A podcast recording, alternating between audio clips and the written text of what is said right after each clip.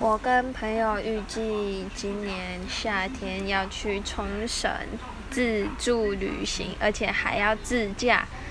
身为路痴的我们，就是第一次踏上这个旅程，现在有点紧张，有点害怕，又有点兴奋。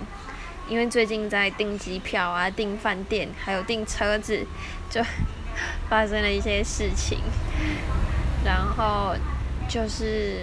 还是会希望这一次的旅游可以让我们制造很多不一样的回忆。